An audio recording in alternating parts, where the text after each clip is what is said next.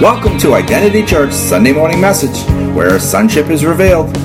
Stay tuned at the end of this message to receive more information about resources available through Identity Church. Now grab your Bible, sit back, and enjoy a message from Identity Church that is already in progress. I appreciate the opportunity to share with you guys this morning. This is my first time in the pulpit in over a year, so it's nice to be in this, have this privilege again. The last year, we've been here almost a year now, and it's been a good year.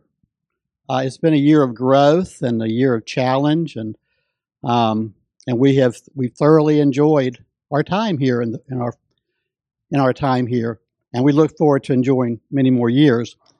I thought that sounded like I was getting ready to say bye. Not saying bye, but we like it here. This is quite a different church from what we're used to, quite different from churches that we've served in. But we like it, and it appears to be where God wants us, because He said this is where you're going to be, so we are. So anyway, I want to talk a little bit about power and purity today. Some time ago, around the first of the year, Pastor Charlie said that we would become a church of purity and power. And that thought just intrigued me. You know, what would a church look like if it was characterized by purity and power? And more importantly than that, what would my life look like if it was characterized by purity and power?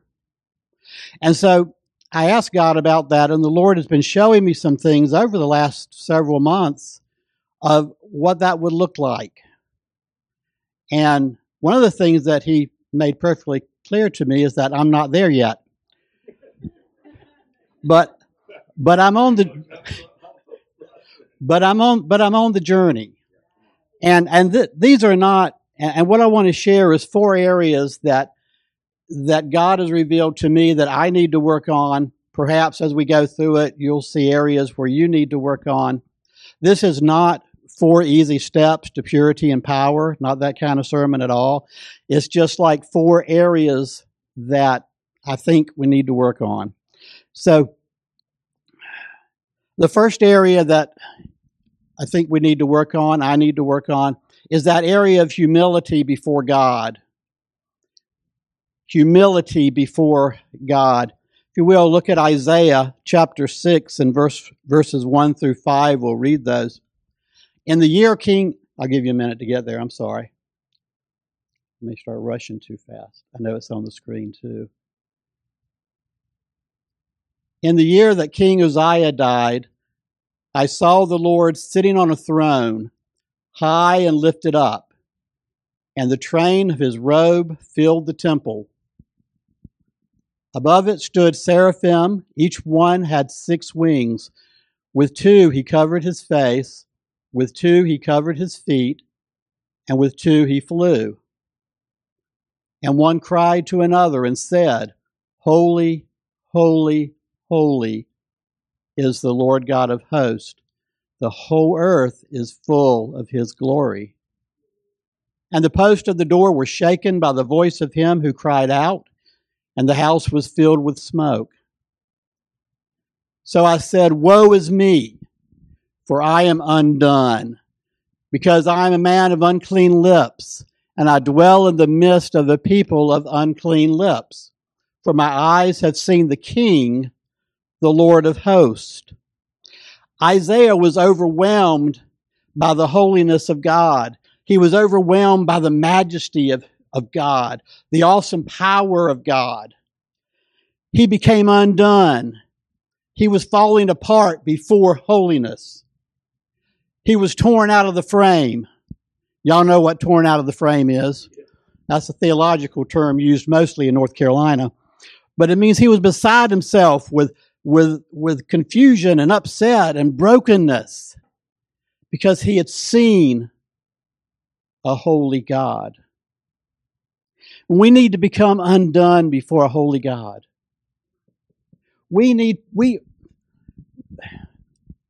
I think we have a tendency to minimize God or to try to bring him down to our level. He is not like us. He is so much more than we are. He is so much more powerful than we are, more holy than we are. He is really not like us. And we need to stand in awe of him and reverence him for his greatness, his holiness. I know we talk about God being our friend and we put bumper stickers on cars that God is my co-pilot, and that's nice. I think maybe if we made him the pilot, our lives would be better. But and we try to find a way to make him like us, but he is not like us. He's worthy of our praise. The Lord is great and greatly to be praised, the Psalm says. And we need to spend more time in personal praise. I do. Need to spend more time in personal praise of him. It's great when we come together and we worship and we sing praises to God, but if this is the only time we do it, we're not praising him enough. We need to praise him every day. Everything on earth gives praise to him. We need to praise him all the time for his goodness to us. The fact that we all woke up this morning and came here is a gift from God. And we need to understand that, and we need to welcome that, and we need to rejoice in that. That the holy God, the creator of the universe and all that is worthy of our praise. He spoke the world into existence with a word. He can change your life with a word. He can change my life with a word. He's awesome. He's majestic. He's powerful. He's merciful. He is God, and we are not.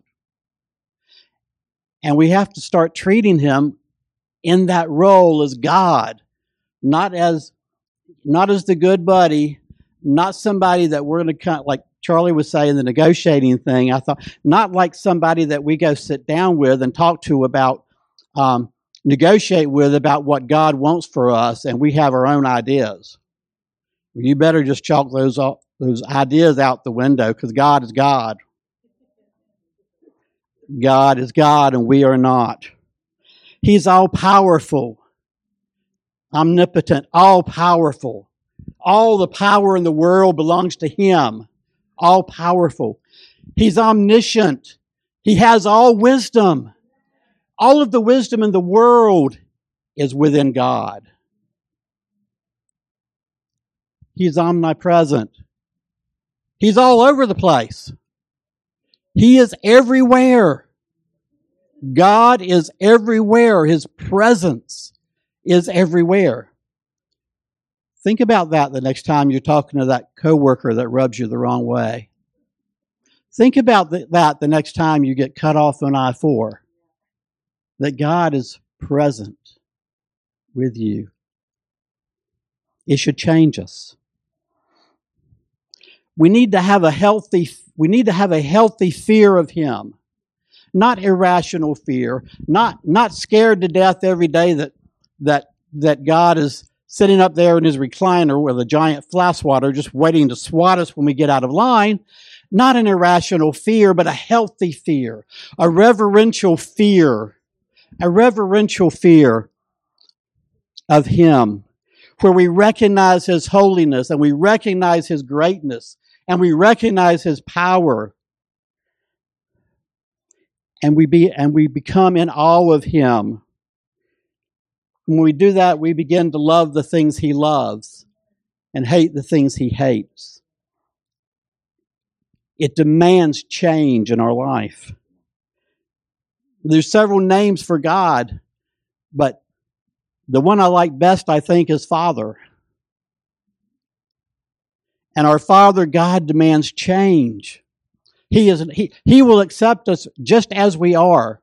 You know, we sing this, you know, we always sang the song in the Baptist church, "Just As I Am." And that's right. God accepts us just as we are, but He does not and will not leave us there. He wants us to change. He wants us to grow day by day, coming into the image of His Son, Jesus. He wants change. That word Father is used over 200 times in the New Testament, only a handful of times in the Old. He's the perfect Father. He is the perfect Father. Go with me to Psalm 139. Psalm 139, I just want to read some of that.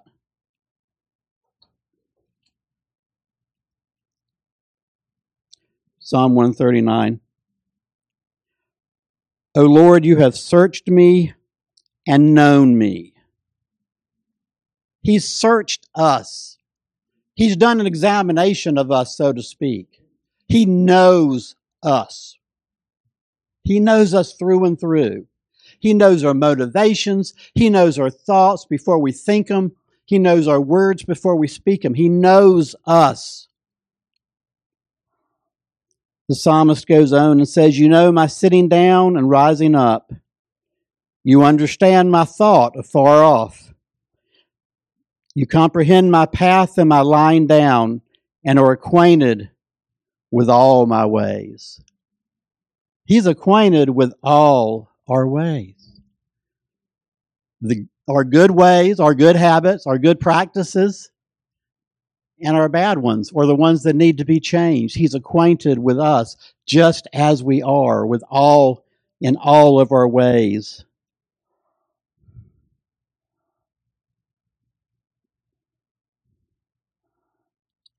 Verse 13, I just want to read through that. You formed my inward parts. You covered me in my mother's womb. I will praise you, for I am fearfully and wonderfully made. Marvelous are your works, and that my soul knows very well. My frame was not hidden from you when I was made in secret and skillfully wrought in the lowest parts of the earth. Your eyes saw my substance being yet unformed.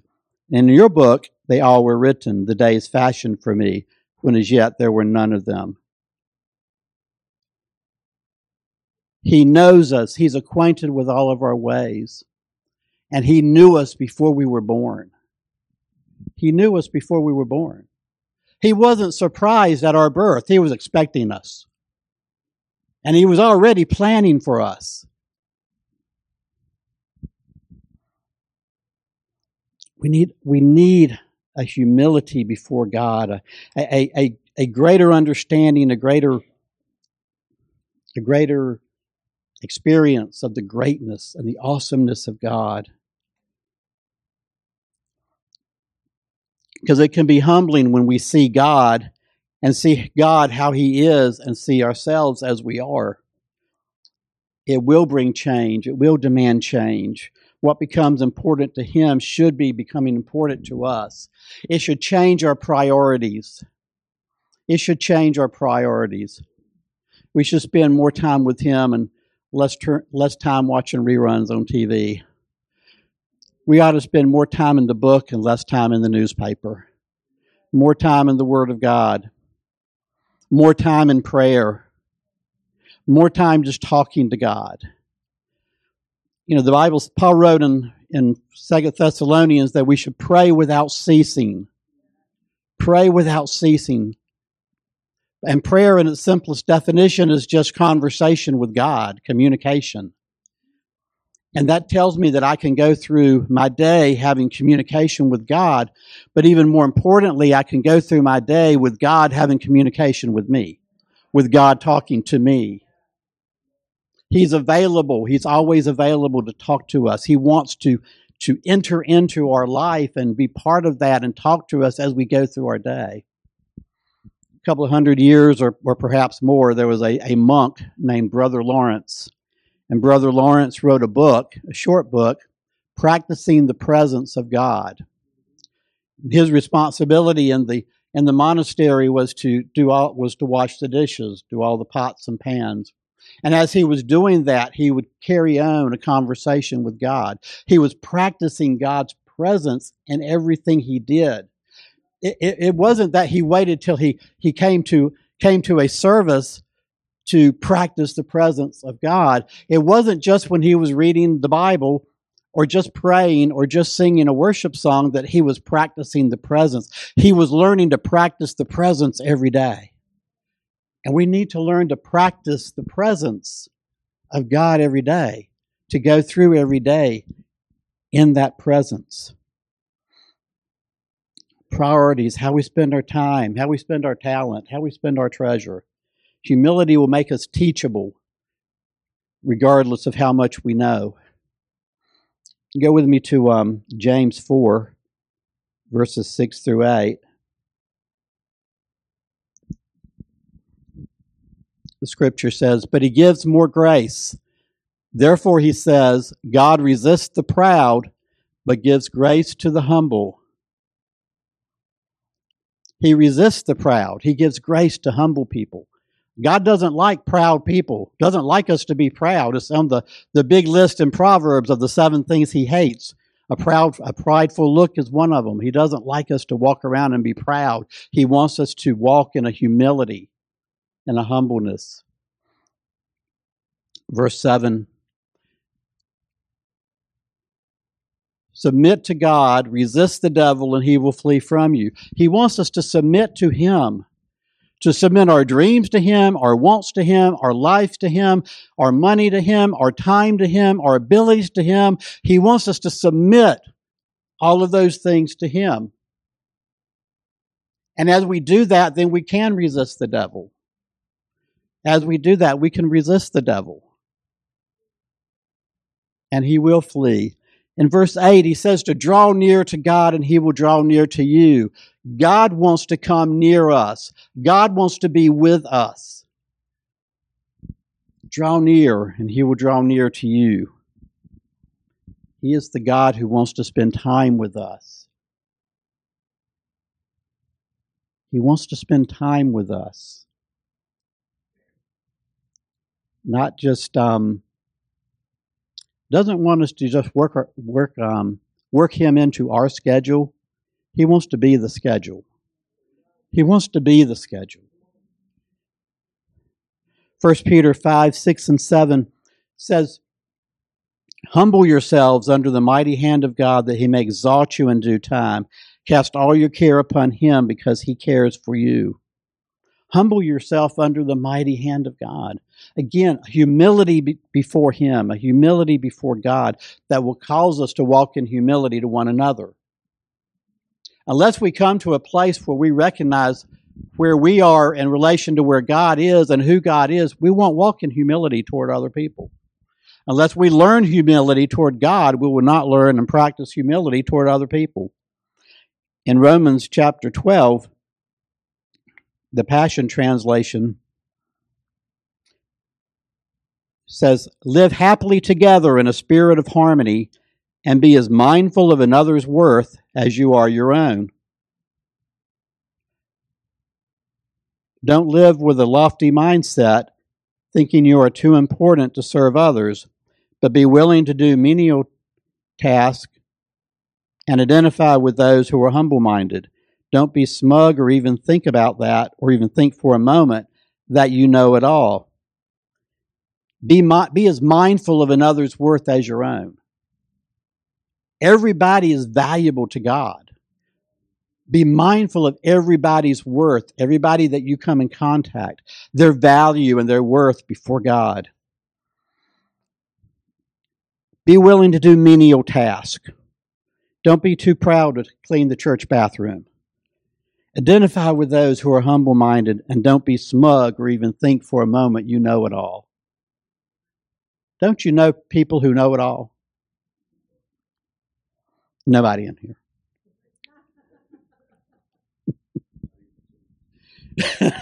Not a chance. Dwight L. Moody, an evangelist of many years ago, said of humility, "Be humble or you'll stumble. Be humble or you'll stumble." Proverbs 16:18 says that pride goes before a fall.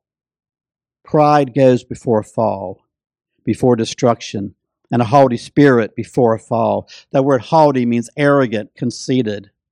If you see someone who's arrogant, who's conceited, if you're that person who's arrogant and conceited, a fall is right around the corner. There are many casualties in Christianity of ministers and lay people that they let their pride get the best of them, and they landed hard. So our humility before God needs to be authentic and real. It needs to be genuine. Putting other people first needs to be genuine, not something we do to make ourselves look good or feel better. It needs to be something that we do out of a clean heart because we're putting the other person's needs first.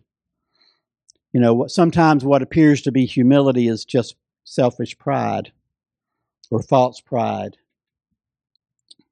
We become proud of our humility. Humility comes when we receive on a heart level all that Jesus accomplished for us on the cross, when it moves from our head to our heart. You see, we know, everyone in here knows a lot of facts about God. Everybody in here knows a lot about God. But how much of that knowledge is only in our head, and how much of it have we allowed to sink down into our heart, to sink down into our spirit, to where we operate in that knowledge? John Wesley called it mental assent, this idea of believing facts about God, but not experiencing God. You know, when we think of everything that He has accomplished for us, forgiveness of sin and our health and abundance and wisdom and all the gifts that God has given us and made available to us because of the cross, we should walk in a new humility before Him. Humility before God, humility before others. The second thing is to repent or turn away from everything in our life that is not like Jesus. Turning away from everything that is not like Jesus.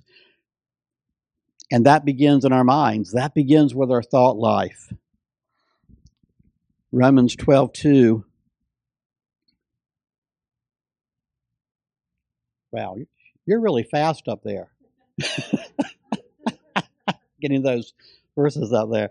Romans 12:2. Do not be conformed to this world, but be transformed by the renewing of your mind, that you may prove what is the good and acceptable and perfect will of God. And that word conform means to shape like another. You see, the world wants to shape us. The world wants to mold us into thinking the same way, into saying the same things, into believing the same thing. It wants to mold us into its image. But instead of letting it do that, we need to be transformed. We need to renew our minds. We need to be changed. We need to adjust our thinking to think like God. Because if we're not thinking like God thinks, we're thinking wrong. We can be politically correct, but biblically wrong. The New Living Translation in that passage says, don't copy the behavior and customs of this world, but let God transform you into a new person and changing the way we think. Then you will learn God's will for you, which is good, pleasing, and perfect. So we need to change the way we think. We need a drink of water because nobody likes a dry preacher. We need to change the way we think.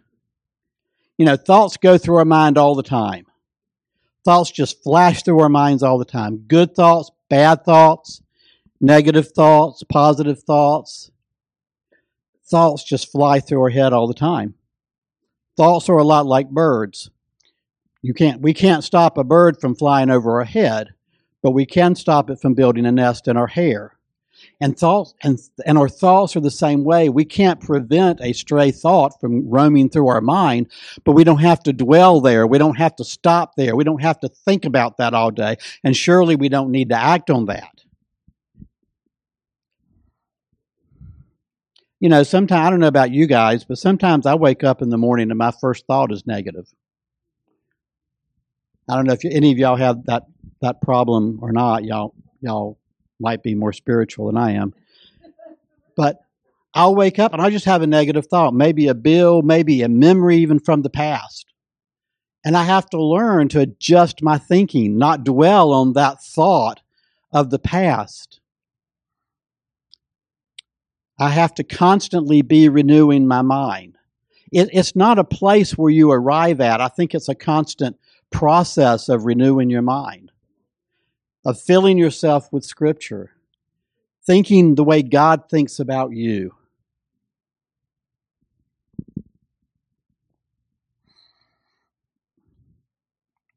You know, sometimes we have thoughts of the past, maybe some painful experience, some failure. And, you know, everybody has a past. Everybody has a past. Some of y'all were into some stuff before you became Christians. I was into some stuff. Raise your hand if you were into some stuff before you became a Christian.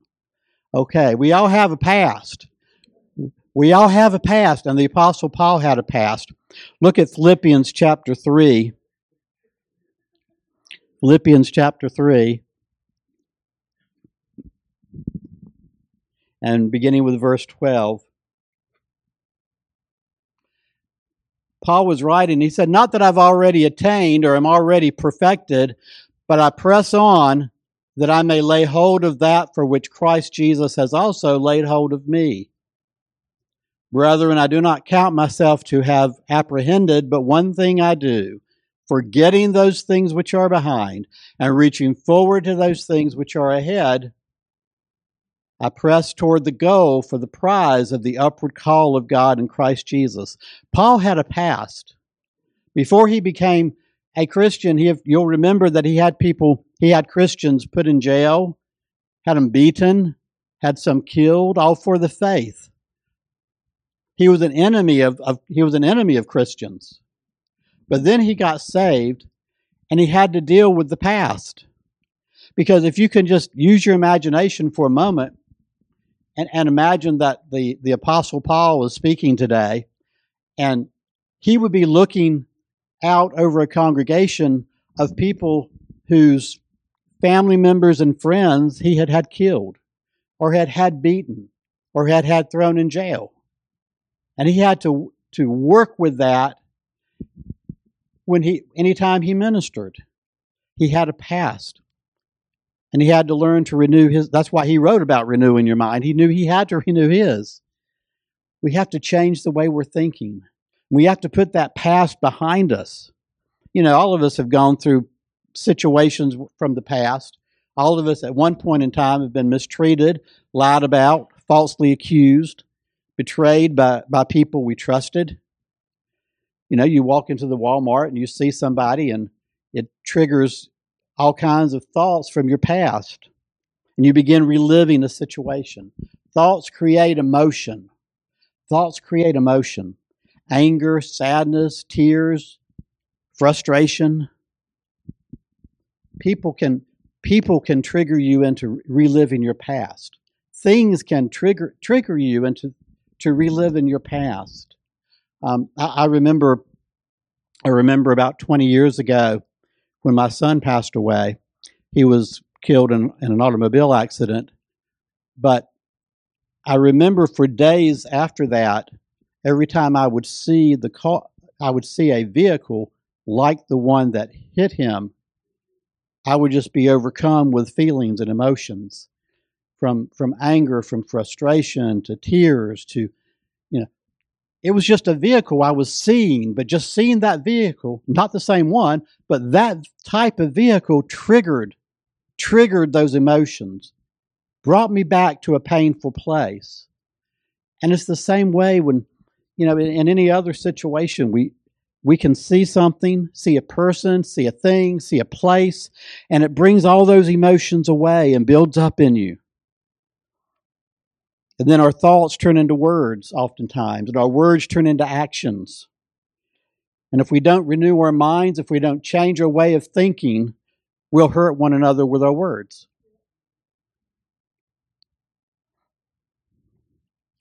We'll slander people, we'll criticize people, we'll insult people, we'll gossip about people, talk about people. Some people just love to gossip. when we were in pastoral ministry, we learned that there were folks who liked to gossip. Gossip seems to be a common problem in most churches, not this one, but in a lot of churches it is a common problem. I know that's shocking to y'all, but trust me, it is not. But some some people treat it that way. It's kind of like the woman who came up during the altar call one day to a pastor, and she had been convicted about her gossiping, and she said, "Pastor, I just want to lay my tongue on the altar." And the pastor looked at her and said, "The altar's not big enough."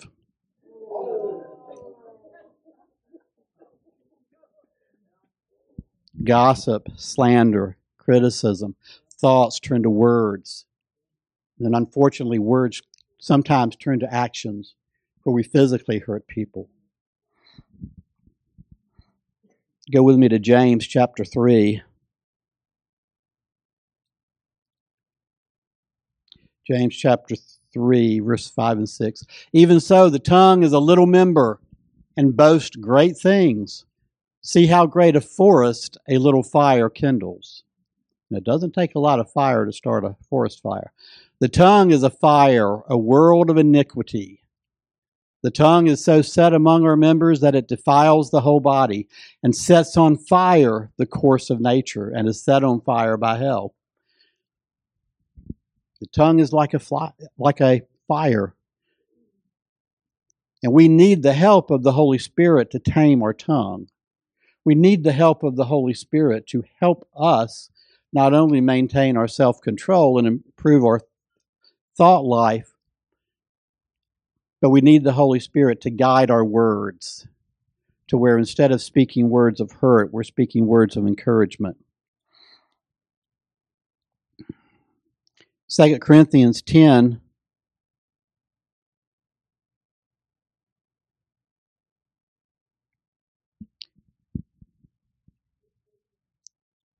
let's do New King James.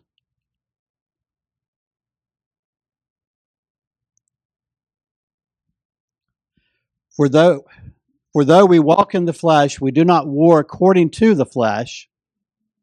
For the weapons of our warfare are not carnal, but mighty in God for pulling down strongholds, casting down arguments and every high thing that exalts itself against the knowledge of God, bringing every thought into captivity to the obedience of Christ. You see, we have to bring our thought life into the obedience of Christ. That word strongholds, let me read it to you in the Passion Translation too, though. "We can demolish every deceptive fantasy that opposes God and break down every arrogant attitude that is raised up in defiance of the true knowledge of God. We capture like prisoners of war every thought and insist that it bow in obedience to the Anointed One." Every thought, like prisoners of war, we capture it. We capture that, and we bring it into the obedience of Christ. That word strongholds, Jack Frost in his book, Breaking Down Strongholds, defines it as strongholds are habitual lies that we have embraced at the core of our being. They are built on a foundation of lies and half-truths. They have become a fortress of thought that causes us not to be able to see the truth about God's character within us. Habitual lies that we have in the core of our being. There are places where we've allowed the negative attacks of the devil to infiltrate our minds, and in some cases develop a stronghold there, a fortress, a place where control or influence has been given to him to operate. And he operates there in that stronghold of thought, in that stronghold of negative thought. He controls us. He changes the way we're thinking because for whatever reason, we've given him room. The Bible says don't give the devil room. Don't rent a room to him. Don't give him a space in your life where he can have influence. Because when he does, he will develop, he will form a stronghold of thought that will be opposed to God. We need to take every negative thought that we have and nail it to the cross. Every negative thing and nail it to the cross. We need to honor the blood of Jesus more than we do. We need to honor that. We need to honor that blood. When Jesus died on that cross, he died not only to set us free from sin, but to set us free from the negativity, to set us free from the thoughts that haunt us, to set us free from our way of living, from our way of speaking, from our way of acting. He died for our health, our abundance. And we need to honor the blood. It not only has the power still to cleanse us from sin, but it has the power to cleanse us of everything in us that is opposite of what God is, that is opposite of what Jesus thinks about us. You know, to think about ourselves differently than God does is sin. To think about ourselves differently than the way God thinks about us is sin. And we need to repent and get forgiveness for it and move forward in our lives. We need to stop to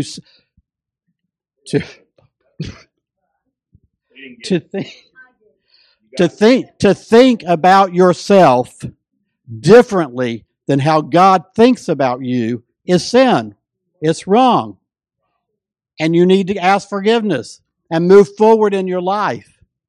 Because the way God thinks about us is quite often very different from the way we think about us.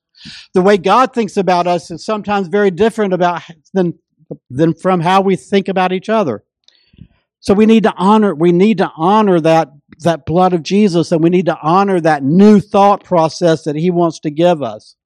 We sing the hymn sometimes about the blood of Jesus. It reaches to the highest mountain, flows to the deepest valley. The blood that gives me strength from day to day will never lose its power. See, that blood of Jesus not only goes to the mountain, but that blood of Jesus can flow into the valley of wherever you're hurt. It can flow into the valley of wherever you're devastated, to wherever the trauma is, to wherever the chaos is, to where the problem is. It can flow in that valley, and it can cleanse you, and it can heal you if you'll let it. We need to adjust our thinking, and we need to think more about the blood of Jesus. Well, we'll just sing that song sometime. The blood of Jesus flows into the deepest valley. That place where you are deeply hurt. That place that nobody knows about where you're deeply hurt. The one you don't talk about with anybody. That place that's a secret place, but it's a painful place, and it's a place of hurt, and it's a place of trauma, and it's a place of sadness and brokenness. The blood of Jesus can flow into that valley and cleanse you. We need to take everything that's opposite of what God thinks about us and nail it to the cross. We need to take whatever thoughts we might have of anger and nail it to the cross. Whatever thoughts we have of a low self-esteem and nail it to the cross. You know, some of us have been told we'll never make it. Some of us have been told we're this and we're that, and there's that reason. We're too young. We're too old. We're too uneducated. We're too educated. Some of us have been told all kinds of things and have had harmful words spoken over us. And we need to let the blood of Jesus cleanse us from those words that have been spoken over us, because those are not the words of God. Those are not the words of the Lord Jesus. They are the words of mere people. Of mere people. It doesn't matter a whole lot what people think about me or what others think, but it does matter to me what God thinks. And I know that I have to keep focused on what does God say about me? What does God think about me? Thoughts of failure, thoughts of rejection, thoughts of hopelessness, thoughts of not being good enough, being broken. We need to take those thoughts and nail them to the cross. and let the blood of Jesus cleanse us from that way of thinking. We need to remember instead the way God thinks about us, that He loves us, that He forgives us, that He's accepted us, that He's for us, not against us, that our victory is in Him. He's not counting our sins against us. He's not sitting up there with some kind of giant adding machine counting up everybody's sins. He's not counting our sins against us. He's the one. That's right, a long tape for me. He's redeemed us. He's bought us back. He's bought us back. He's redeemed us from sin, and He has bought us back, paying the price in His own blood. That word redeemed means to buy back or to pay for, like a ransom. When somebody gets kidnapped, there's always a ransom price that has to be paid. Sin had us prisoner. We were kidnapped by Satan. We were prisoners of him. And the ransom was Jesus Christ going to the cross and pouring out His blood for our sins as our ransom price. He is the ransom for us. That's why we can have forgiveness of sin. That's why we can have all that we have in Christ. He's redeemed us, accepted us. He set us free from darkness. Set us free from darkness. Colossians chapter 1.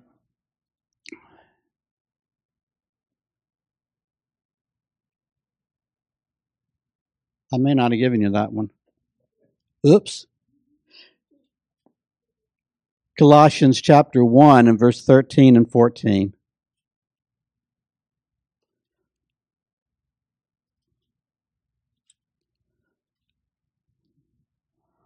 Colossians 1, 13 and 14. He has delivered us from the power of darkness and conveyed us into the kingdom of the Son of His love, in whom we have redemption through His blood, the forgiveness of sins. He's delivered us from the power of darkness. We were prisoners. We were living in an area of darkness, in a place of darkness where Satan rules and reigns. But we were snatched out of that darkness. We were snatched out of that kingdom of Satan. And He's conveyed us or transferred us into the kingdom of the Son of His love, in whom we have redemption. He snatched us away. I just kind of picture the old devil, holding on to somebody, and Jesus just coming up and just snatching them away. And that's what He's done for us. He has snatched us away from that power of darkness, from that place of darkness. He snatched us away. He comes to us in our place of Lo-debar. I think it's in 2 Samuel. I didn't give them the scripture, and it slipped my mind now where it is. But I think it's 2 Samuel, but David, after he became king, asked if there was anyone left from the house of Saul, and he was told that there was one, Mephibosheth, who lived in a place called Lo-debar. Lo-debar was known as a place of, the word Lo-debar means a place of barrenness, of emptiness, a place of decay, a place of ruin, a place of failed dreams, a place of hopelessness, a place of failure. And that's where Mephibosheth was.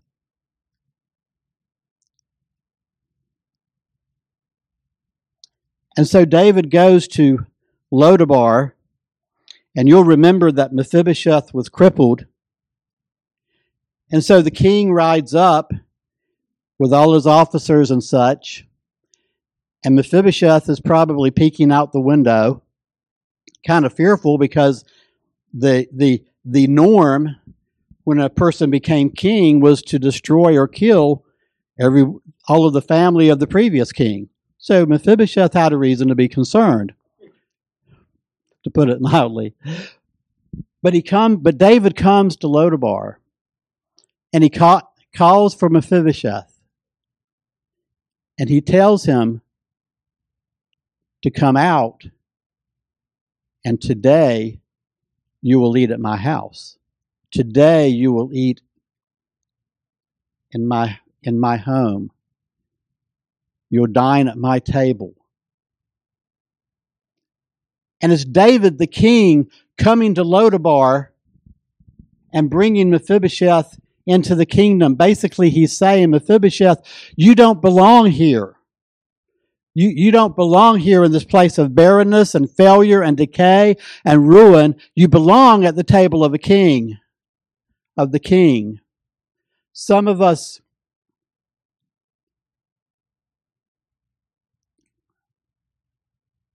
are not where we belong.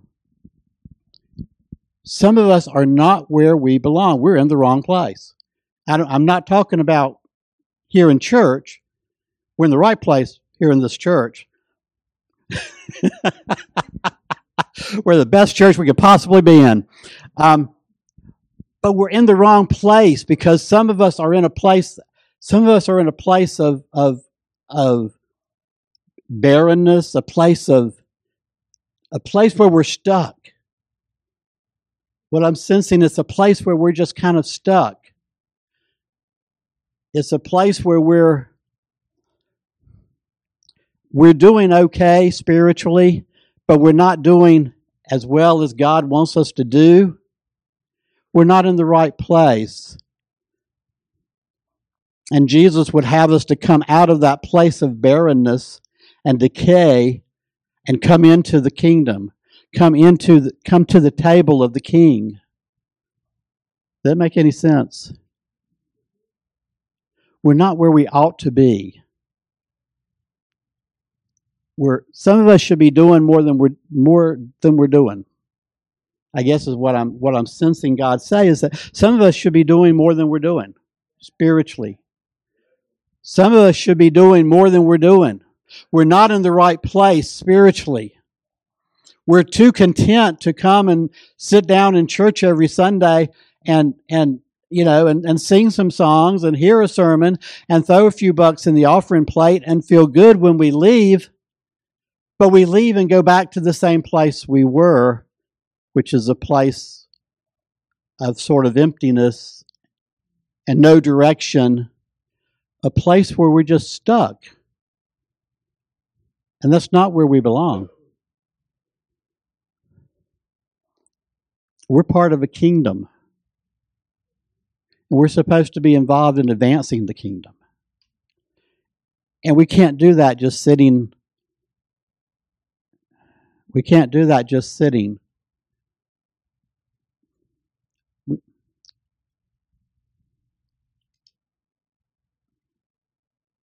We need to do more. I'm not sure exactly what it is that we need to do. I'm sensing that we have to become more militant is the word I keep thinking. Militant in advancing the kingdom. Militant in advancing the gospel. More assertive, more aggressive, more... We just need to get busy about winning people to Christ. We need to get busy in discipling them and getting them in... and getting them involved and teaching and you know, there's a lot of folks out there who need Jesus.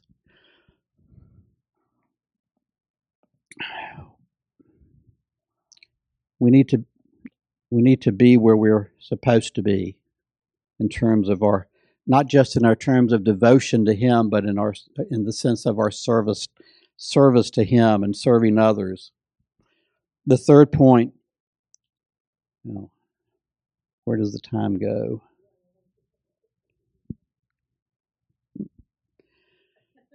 I got 5. Okay, I think I can wrap this up in 10 minutes. Can I have 10 minutes? Raise your hand if I can have 10 minutes. 10, 20, 30, 40. Yeah, that'll be enough. That'll work. Thank you very much.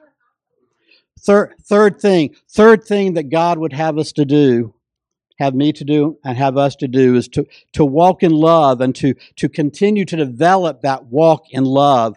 Jack Winter in his book, The Homecoming, writes, "Inside of each of us is a little child that needs to be loved. When we humble ourselves and admit that truth, then and only then can the Father come and minister His love to us." a little child within that needs to be loved. You know, God loves us so much. He tells us in Jeremiah 29:11 that he has plans for us, plans for peace, not for evil, to give you a future and a hope.